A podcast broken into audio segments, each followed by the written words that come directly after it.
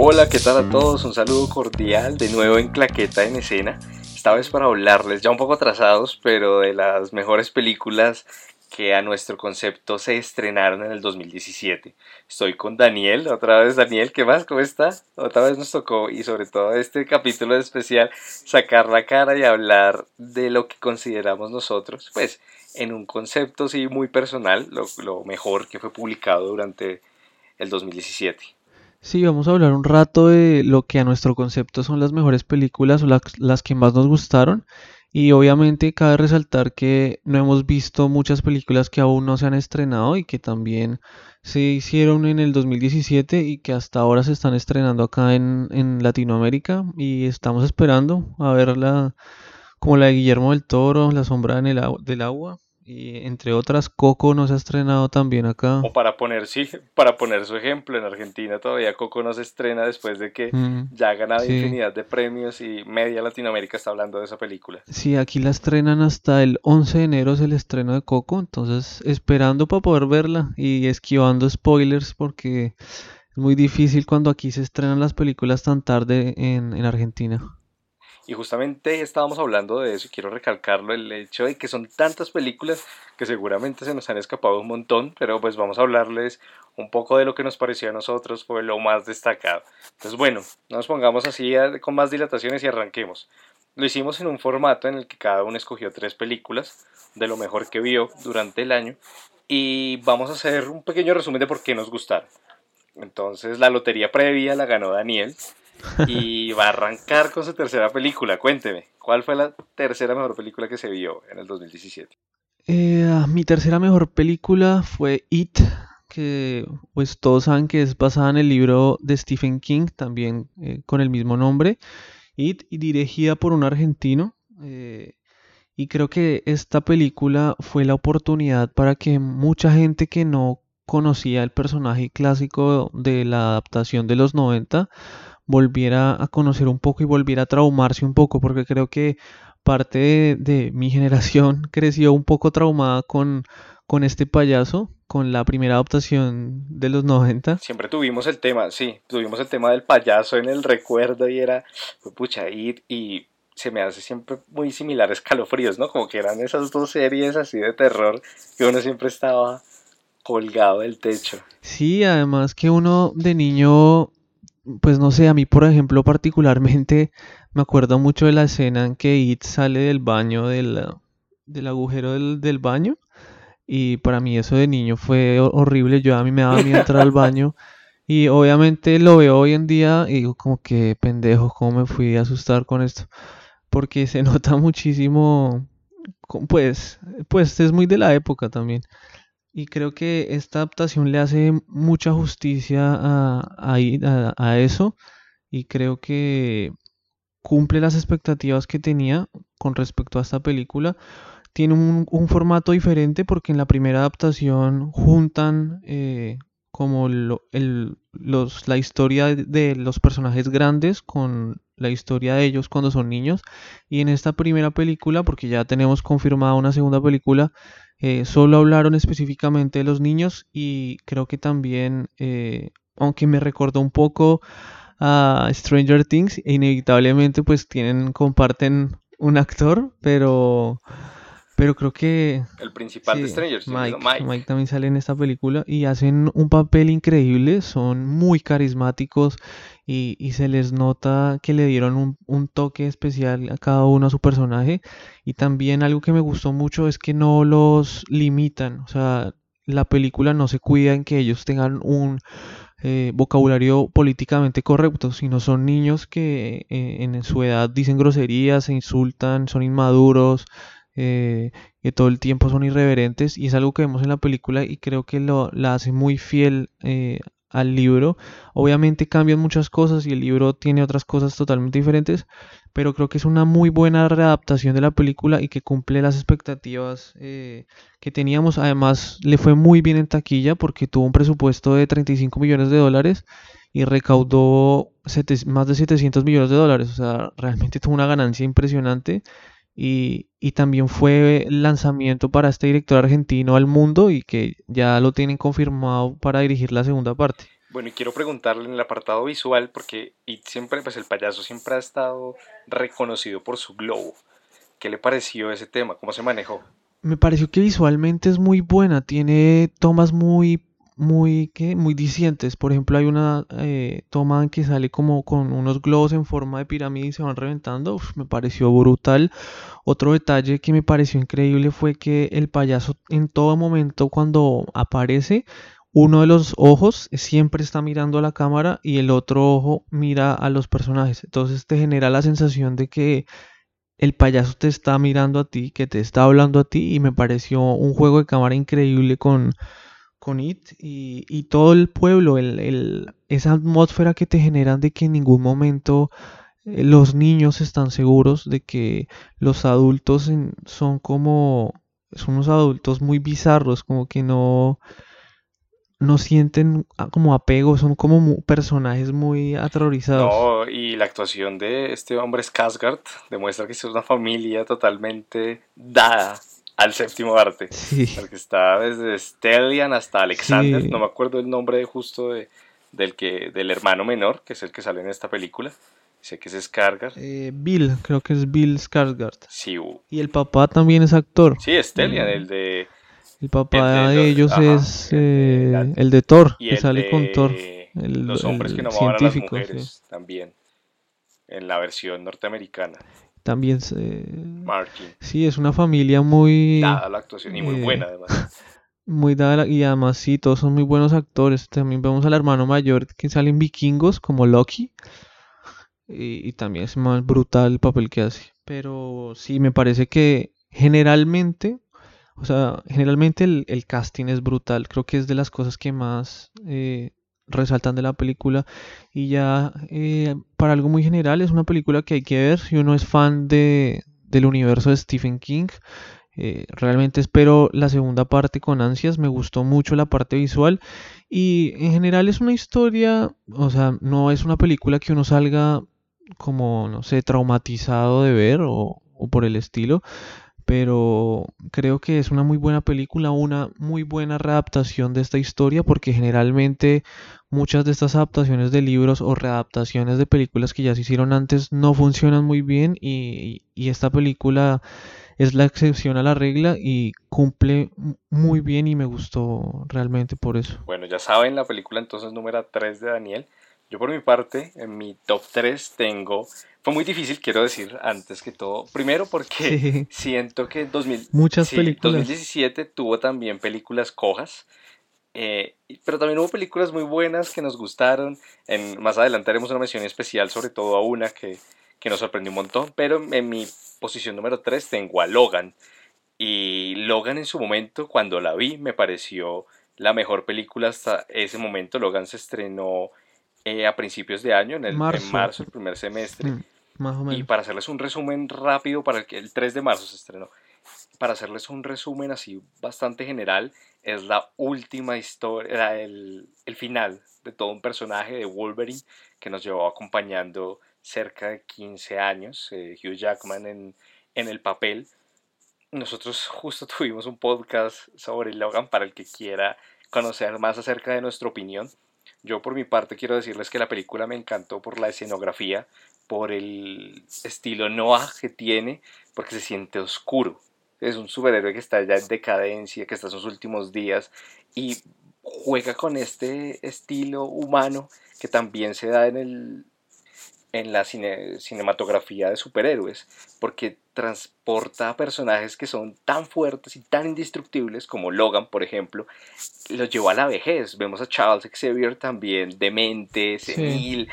Y la actuación de Laura como X-23 son palabras mayores, es casi que fue su salto a la fama al nivel de Eleven, se volvieron las dos niñas más famosas de la pantalla.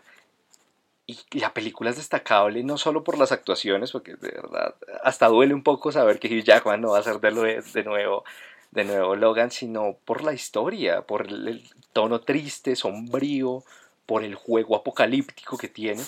Y si bien está basado en un cómic que es Old Man Logan, La historia también está escrita con cierta originalidad y eso la hizo bastante destacable, ni hablar de la banda sonora con Johnny Cash.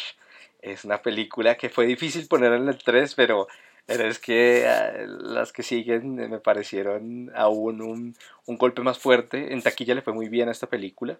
Definitivamente se notó que fue uno de los aciertos de Fox y también... el presupuesto fue de 97 millones y recaudaron 616 millones, demostrando que también se puede hacer películas para adultos en el género de superhéroes. Y este camino lo abrió Deadpool en el 2016, si no estoy mal, tanto que ya va a tener su secuela. Así que tal vez estamos en una nueva era de superhéroes, ¿no? Aunque ahora con la compra de Disney porque sí siento que se han hecho buenos contenidos, pues Deadpool y Logan son la prueba fehaciente de eso. ¿Usted que también vio Logan, alguna consideración al respecto de la película? Creo que es una película cargada de nostalgia, que es inevitable no sentirse como pues triste, porque es el fin de este personaje que nos acompañó tanto tiempo con Hugh Jackman y Sir Patrick también. Este final de estos dos personajes, porque literal cerraron como ese ciclo. Y algo como un dato curioso para los que les gustó mucho esa película, hay una versión de la película en blanco y negro que la pueden encontrar como la versión Logan Noir. Entonces nada, es nuestro podcast número 3, lo pueden encontrar para que lo escuchen y hablamos un poco más profundamente acerca de esta película. Así es. Bueno, Daniel, película número 2, ¿con cuál se fue? Como usted dijo, ha sido muy difícil escoger tan poquitas películas. Y una película que me sorprendió muchísimo este año fue Get Out, o creo que el nombre en español es como Huye, una cosa así, pero realmente prefiero el nombre en inglés, que es Get Out. Es una película como de terror psicológico y suspenso. Está dirigida por Jordan Peele, que es su primera película, está escrita y dirigida por él, y es su debut como director. Él antes había hecho como cosas en comedia, y es muy conocido como ese tipo de comedia en Estados Unidos, pero por fuera de Estados Unidos no lo conoce nadie, y de la comedia pasó al terror y le fue muy bien. Esta película tenía un presupuesto de 4 millones y medio de dólares, que pues realmente no es nada para una película pues en Estados Unidos, y recaudó más de 250 millones de dólares, o sea, le fue extraordinariamente bien porque no gastó nada y ganaron muchísima plata. Y esta película, hablando un poco más de la historia, pues estaba como ubicada en uno de los peores miedos que puede sufrir un hombre, que es ir a conocer a la familia de su novia,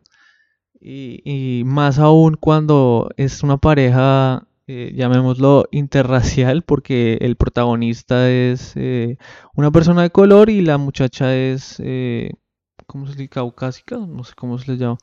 Sí.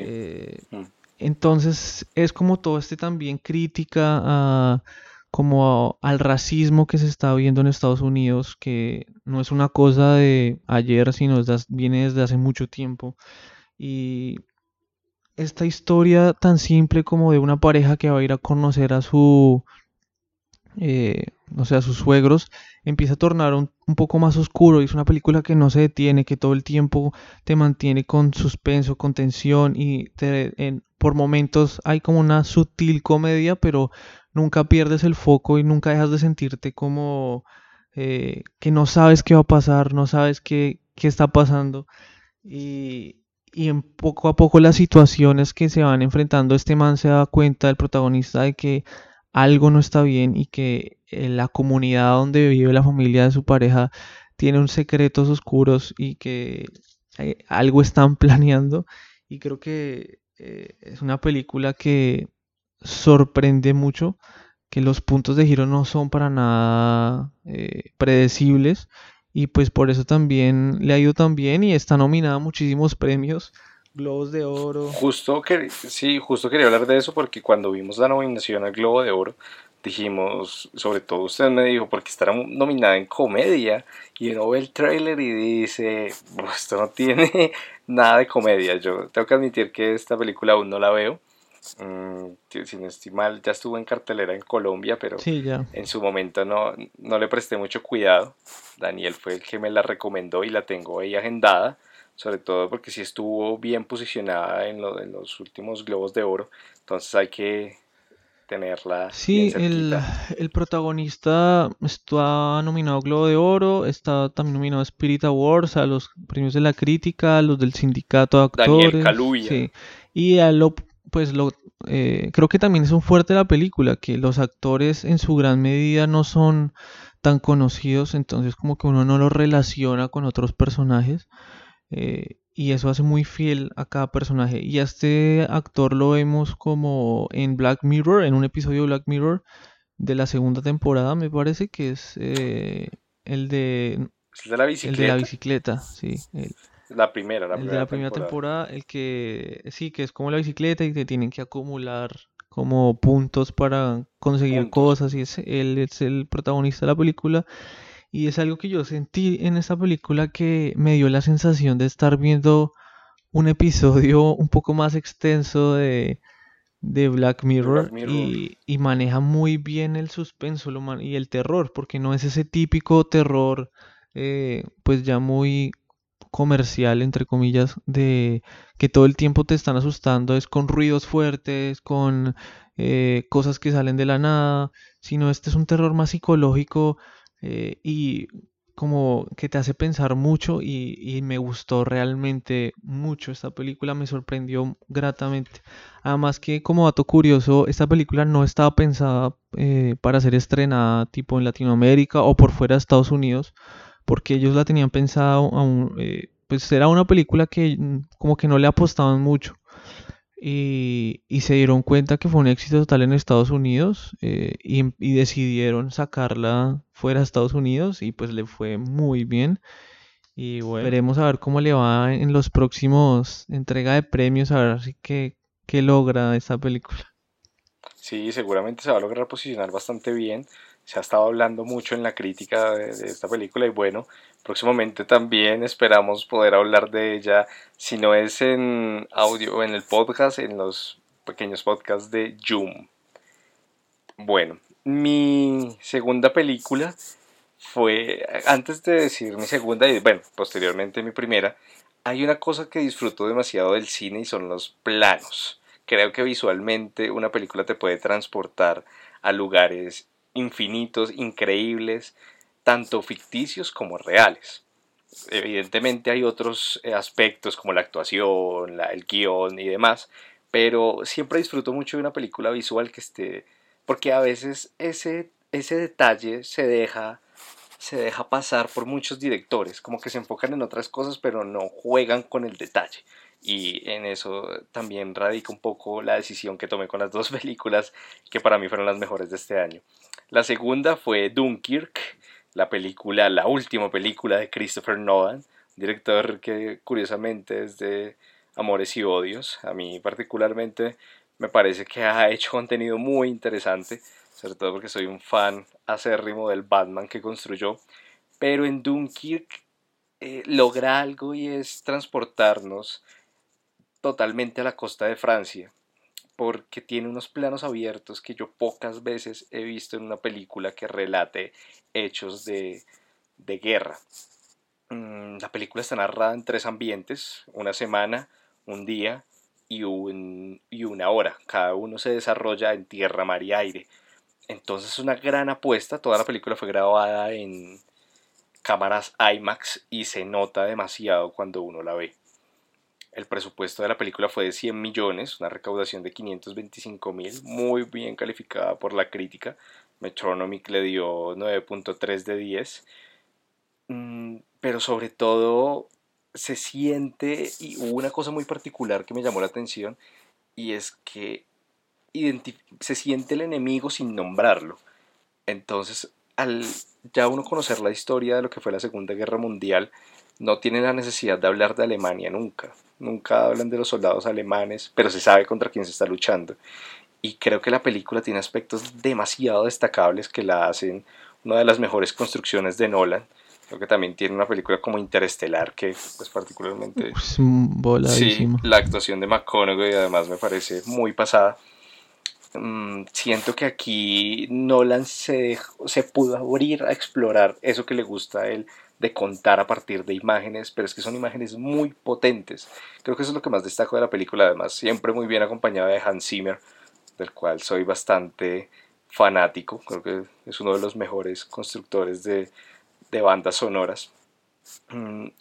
Dunkirk para mí fue toda una experiencia, realmente te tiene en vilo, te tiene ahí conectado, y creo que por eso la hace una de las mejores películas del 2017. Un detalle también ahí curioso, y es que yo no sabía antes de verme la película que Harry Styles iba a estar como actor.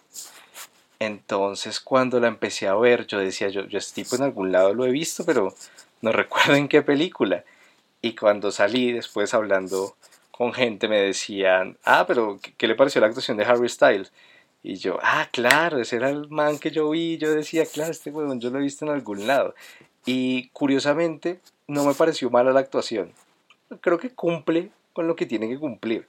Evidentemente un tipo como Hardy, por ejemplo, lo opaca un poco, pero no me pareció que desentonara con la película. Así que por eso esas... mi segunda en la lista. Bueno, tenemos una mención más hablando de experiencias cinematográficas, y es una película que a los dos nos gustó mucho y coincidimos en hablar un poco sobre ella, que es Baby Driver. Película recomendada por Daniel. Me dijo un día, me vi una película que está loca pero me gustó. Y yo le dije, ¿cómo así que está loca y me gustó? Que yo no sé qué. Y dijo, tenemos que hablar de eso en el podcast. Y bueno, le di la oportunidad, vi el reparto y dije, está interesante porque cuenta, bueno, ahora Kevin Spacey ya no es tan interesante, pero contaba con Kevin Spacey, con el actor de Mad Men, que siempre olvido el nombre, con el de Punisher, que Fox es también. Jamie Foxx también, y el protagonista era uno de los... pues dentro del gran reparto que tenía, uno de los que uno podría decir es como el menos reconocido, que se llama Hansel Elgort, sí. Y el de que usted decía Mad Men se llama John Ham. Siempre se me va el nombre de John Ham. Y bueno, le dimos la oportunidad, yo particularmente le di la oportunidad a la película de Edgar Wright, y tengo que decir que pocas veces he visto algo así. Y lo que decía Daniel es verdad de los sentidos. Nunca vi una película que jugara tan bien con la música. O sea, es impresionante. Es una construcción narrativa que está desarrollada a partir de la música, de una muy buena banda sonora, que además está en Spotify. Que una playlist, sí. Uh-huh. Tienen que seguirla, escucharla. Uno queda con muchas ganas de ver más de lo que quiera, de lo que vaya a hacer Edgar Wright. Como que se volvió uno de esos directores que uno ya quiere seguirle el paso, porque de verdad está haciendo cosas muy buenas. Sí, es una película increíble desde su producción, es una cosa de locos. Sincronizar el beat, el compás de la música con las imágenes que vimos durante absolutamente toda la película. Tiene planos secuencias que son increíbles. El primer plano de la película empezando es increíble, el plano secuencia, porque es literal toda la película es una coreografía de los actores, de todos los extras, la música. Es increíble esta película y es inevitable no hablar de ella. Y narrativamente también está muy bien construida. Tiene escenas de acción que, como hablamos en su momento, pensábamos que iba a ser algo más similar a Rápido y Furioso, pero es... sí, nada que ver. No, nada que ver. Tienen sus escenas de carro en las que uno, bueno, dice, aquí hay cierto juego de efectos visuales y demás, pero la película a mí me dejó totalmente sorprendido. Que la vi y dije, esta vaina está muy bien hecha, queda uno con ganas de más. Sí, y yo realmente creo que van a sacar otra película de Baby Driver. Me parece que ya están trabajando en lo que es el guión, si no estoy mal, y bueno, esperemos a ver si funciona una segunda parte, porque yo... pues realmente creo que con esta quedamos bien. Sí, no creo que hablando de nivel de la historia como tal, pues no sé si funciona una segunda parte, pero no más, pues con lo que vi de esta, pues le daré la oportunidad y veré la segunda parte. Además, también tenemos un podcast en el que nos extendemos hablando de esta película para el que quiera saber un poco más. Y bueno, sí, es nuestro podcast número 19 para que lo escuchen. Y bueno, en la última película nos pasó algo muy divertido y fue que los dos escogimos la misma.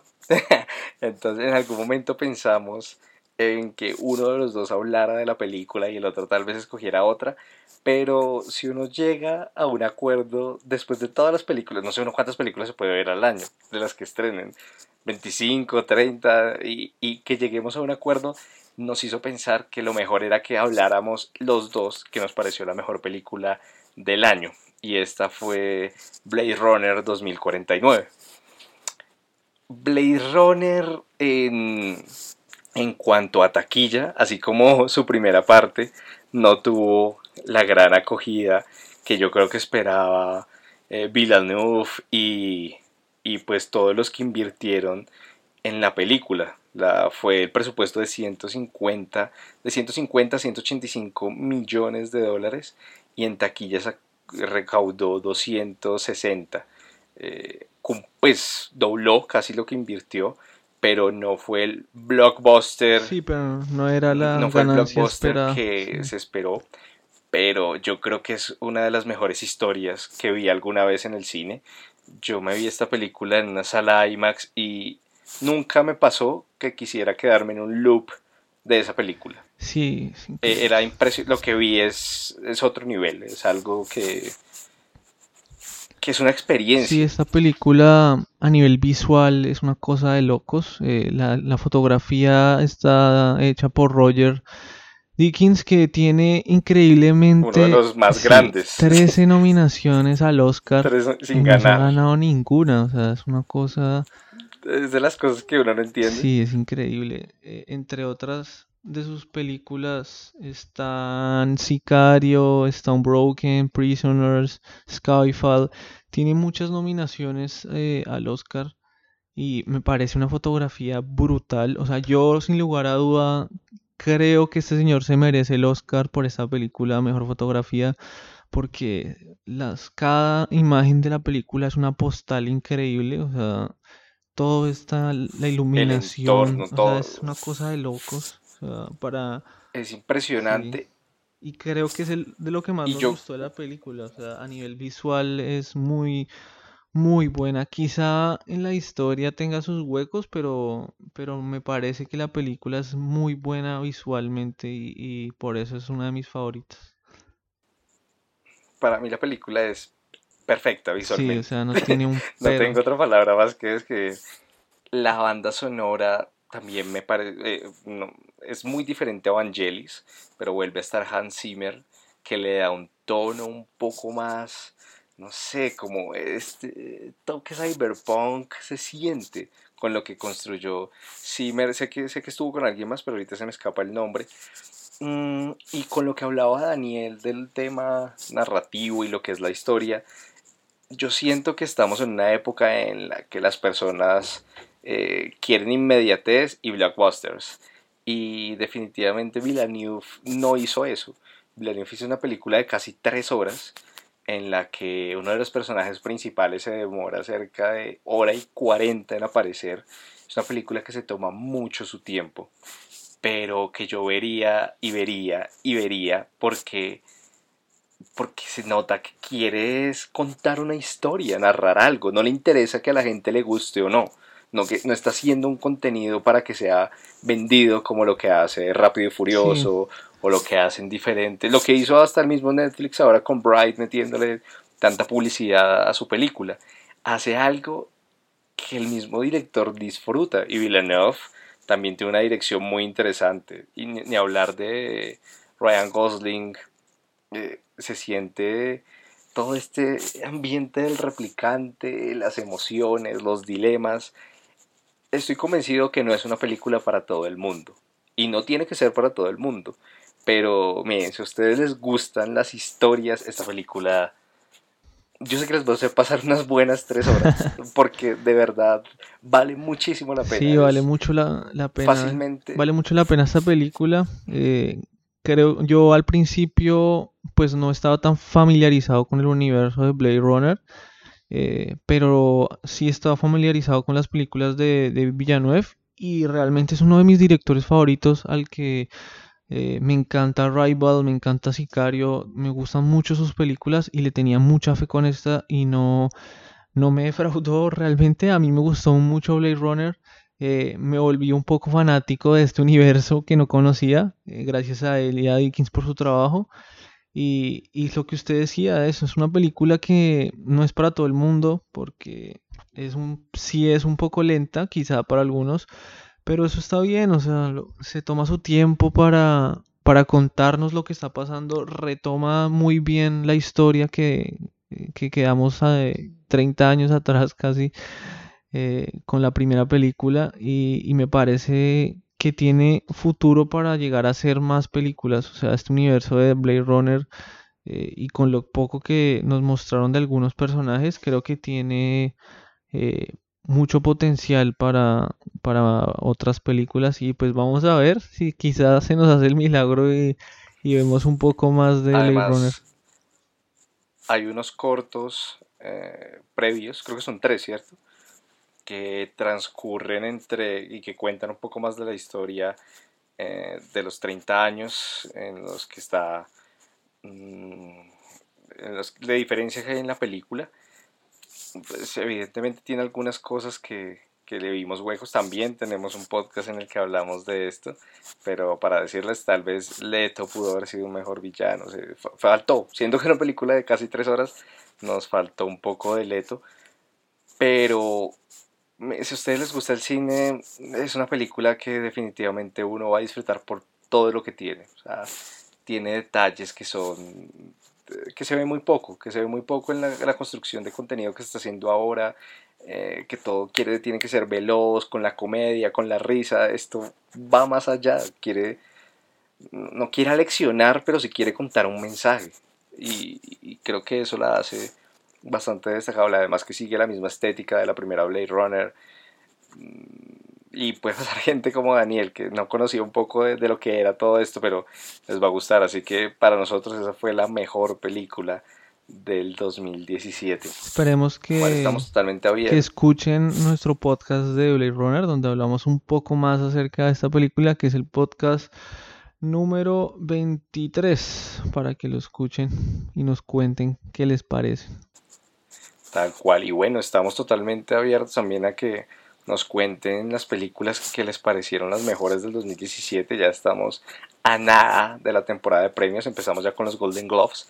Así que, bueno, ¿qué les pareció? Es un poco lo que hablábamos al principio, un poco triste que en Latinoamérica nos toque esperar a que las suban a los premios para poder verlas. Tenemos muchas ganas de ver Shape of the Water, que fue la película que ganó con Benicio del Toro.